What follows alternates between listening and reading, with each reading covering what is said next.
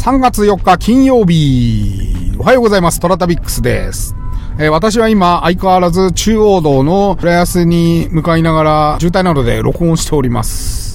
この番組はフォロワー30万人、日本全国を旅するインスタグラマー、トラタビックスが観光地ではないスポットや、え、旅のよもやま話をする番組でございます。さて、今朝の1枚は、京都の上鴨の、え、風景になります。これ結構いい写真じゃね？俺結構気に入ってんだよね、これ。上鴨で、宮司さんたちが、払いなのかな？やってるところを撮影したものになります。やっとこのカメラの使い方が徐々に徐々に分かってきたというか、うん、まあ味の出し方とかね、うん、いい感じに写真撮るにはどうしたらいいかっていうこと、まあ日々練習してますんで、これね、結構個人的には、うん、いいなと思います。上鴨は重要伝統的建造物群保存地区っていうね、充電圏なんて呼ばれてますけども、水が多くて、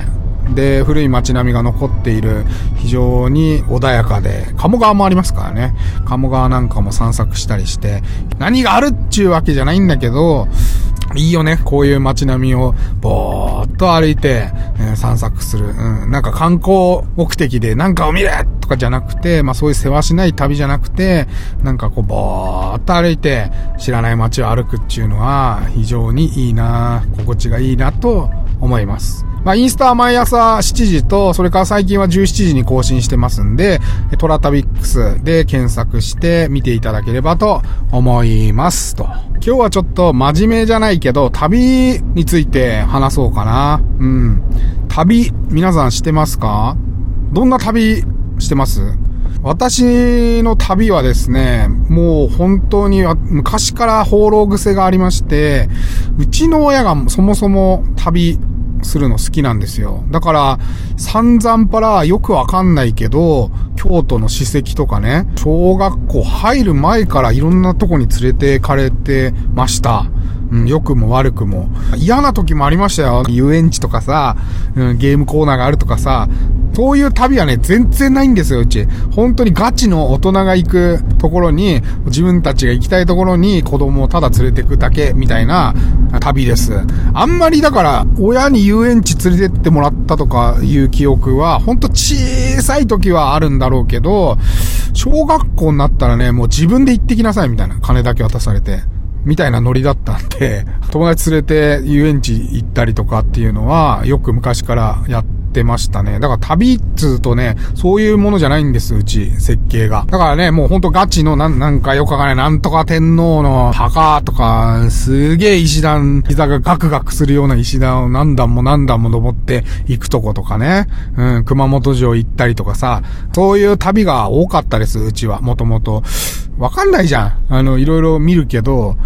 楽しいなっていう感じじゃなくて、まあ、とにかく親が行くからついていかなきゃみたいな形で行く旅が多かったのですけど、まあ面白いもんでね、癖になっちゃうんですよね、そういうの。だからね、もう私、高校生、うん、中学の時点で、もうあの、友達と一緒に、旅するようなことも、うん、してましたし、もう高校入るとね、それがね、どんどんどんどん加速していってしまって、高1は、サバイバルでどれだけ生きられるかっていうのを実験したいって言って、山梨県の大月に友達ともう何も、ライターとビニールシートだけみたいな。今じゃ考えられないですよね。そんなことしたらもう多分怒られると思うんですけど、ライターとビニールシートだとナイフだけ持ってどれだけ生活できるかをやってみようっていうことで、友達とゴールデンウィークに行きまして、散々パラでしたよ。うん。あのね、これがまあ、過酷なわけよ。あの、まあ、住居はさ、ビニールシートがあるから、ビニールシートでさ、一応屋根は作れるわけよね。で、まあ、その山奥の河原にさ、寝泊まりするわけだけど、まあ、巻き拾ってきて火は焚けるけど、ご飯はないわけよ。で、今思うと本当に怖いことしてんなと思うんだけど、まあ水は沸かす、沸かして飲むからね、危なくないわけよ。本当に怖いなって思うのが、もう山菜の知識とかねえのに、図鑑、しかもね、その図鑑がね、イラストなんですよ。あの、写真じゃないわけ。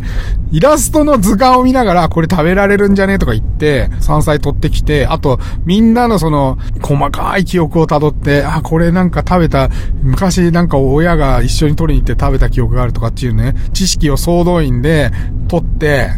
天ぷらにして あ、そう、油持ってきたやつがいてね、天ぷらにして食ってました。それで、10人近く一緒に行ったんじゃねえかな。だからね、もうみんなね途中からね、なんか、まあ、途中からね、下痢になってるやつはいるわね。なんか、まあ、せめてじゃがいもぐらい食おうよみたいな感じで、結構山奥入っちゃったから、下界に降りてね、買い物してくるとかとか言って、言ってる奴らはいるわ。そいつらね、もう後で、大人になってから聞いたんですけど、下で買い食いしてたわけ。ね。あ、蕎麦だとかね。あ、うどんが食べられるとか言っつって、もううどん食べて帰ろうよとか言っつって、まあその、もともとサバイバルでどれだけ生活できるかみたいな企画だったのに、みんなね、そういう買い食いとかしやがっていましたよ。もう過酷な旅だったけど、未だに鮮烈に覚えてますね。で、極めつけがね、川で水汲んでる時に川にキラキラしてる物体があって、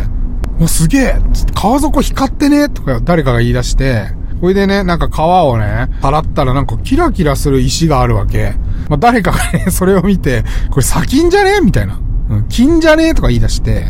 で、しまいには、まあ、俺もね、そうなんだけど、かじっちゃって、その、金だったら食えるっしょ、みたいな。皮をさらってね、そのキラキラしてるものをね、取ってたわけよ。で、わー、なんか金取れたわーとか言って、旅から帰ってきて、テレビ見てたら、和田明子さんがやってる、ちょっと番組の名前忘れたんだけど、貧乏な人が出てきて、私がどんだけ貧乏なことがあったかっていうエピソードを披露して、審査員がいて、その人にお金渡してもいいですかみたいな、あの、審査をして、面白かったエピソードには、えお金が払われるっていう、あの番組があったんですよ。何気なしに、それを、はーって見てたら、私は、砂金貧乏ですっていうおじちゃんがいて、んと思って、ちょっと、ん？なんか、聞いたような話なのって、山梨県の大月に金が出ると思って、川から毎週毎週金を取りに 通ってましたっていうおじさんがいて、それ俺らじゃね？えと思って、金取れてんじゃねえの？って思ったら、運も変眼でした。雲母変岩って、ちょっと調べてみてね、ネットで。キラキラしてる石なんですけど、決して金ではないです。皆様間違いがないように。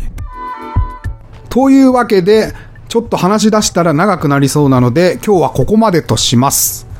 えー、トラタビックスは皆様からのお便りをお待ちしております。以前私がオーディのお便り機能が使えないと申し上げましたけれども、実はなんか運営の方から連絡がございまして、えー、お便り機能を使うには皆さんがオーディをダウンロードして会員登録してラジオネームを入れるとお便りが送れるようになるそうです。送れることを確認してお便り来てました。ありがとうございます。というわけで、オーディのお便り機能、または私のインスタアカウント、toratabix、トラタビックスに DM を送ってください。それでは、いってらっしゃい。